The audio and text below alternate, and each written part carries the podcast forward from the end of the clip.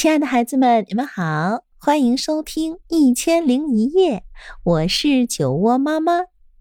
在喜马拉雅，你可以来搜索“酒窝之音”，关注我。那今天我将为你带来半份礼物。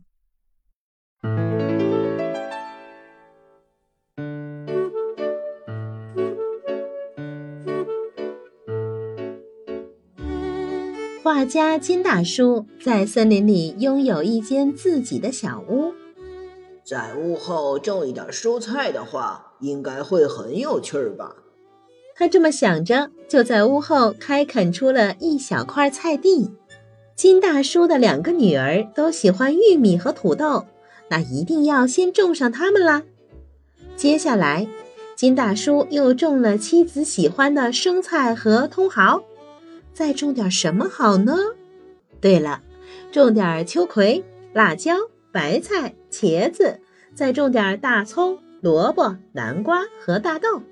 金大叔每天忙着浇水、捉虫，精心照料着这些可爱的蔬菜，盼着它们能快点长大。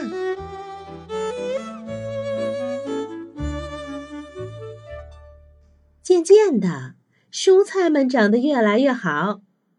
看来这个周末就可以跟孩子们一起包饭团吃了。金大叔满心欢喜地想着。可是第二天早上，金大叔一来到菜园里，就吓了一大跳。呃，怎么会这样？谁干的？菜园里的生菜和茼蒿全都被吃掉了。偷吃蔬菜的可真是个坏家伙。金大叔虽然生气，但也没办法，只得又重新种上菜苗。第三天清早，金大叔来为蔬菜们浇水，可是他又被眼前的景象惊呆了。这一次，不仅莴苣苗和秋葵被吃光了，连新种的生菜和茼蒿也全都被吃掉了。唉，可恶的小偷！我们走着瞧。金大叔灵机一动，在园子里立了一个稻草人，这让金大叔安心了不少。他又重新种上了菜苗。可是第二天早晨，呃，到底是谁偷吃了我的蔬菜？真是令人无法忍受！走着瞧，别让我抓住你！一旦被我抓住，我是不会放过你的。金大叔气急败坏的大喊大叫。当天晚上，金大叔假扮成了稻草人，站在田间。他等啊，等啊，咦，什么声音？哦，小鹿，原来是你！你这个坏家伙，你别跑！你等着我，你别跑！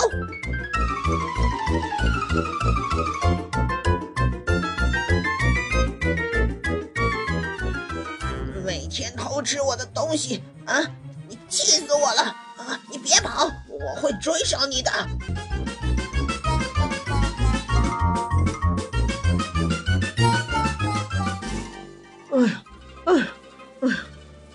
真是跑不过这个飞毛腿呀！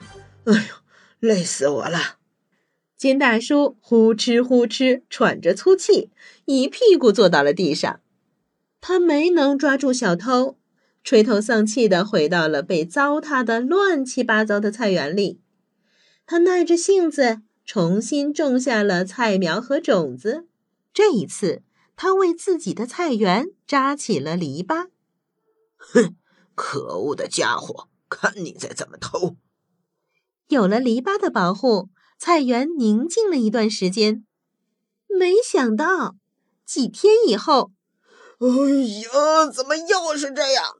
金大叔气得一蹦三尺高。当天晚上，金大叔做好了万全的准备，等待着小偷的光临。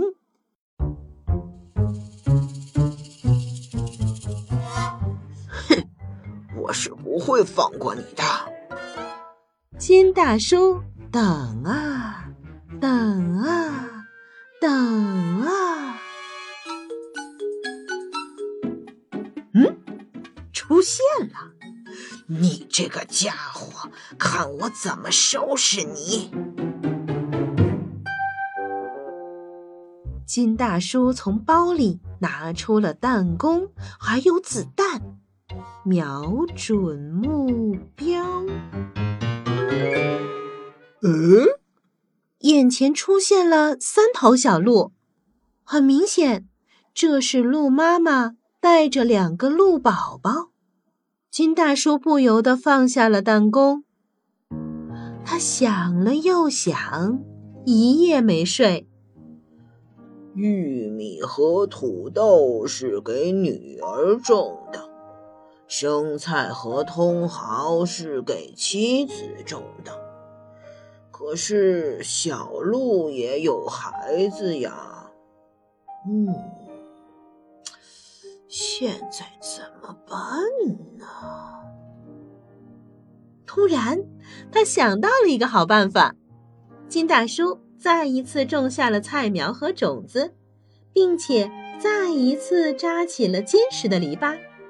不同的是，这一次他的篱笆只围起了菜园的一半。这样应该没什么问题了吧？金大叔心情舒畅的哼着小曲儿回屋了。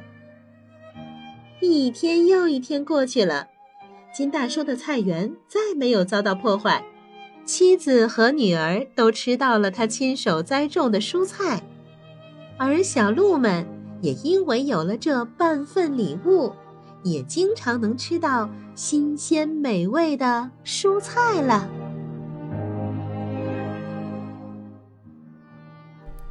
好了，可爱的孩子们，今天的故事啊就到这里。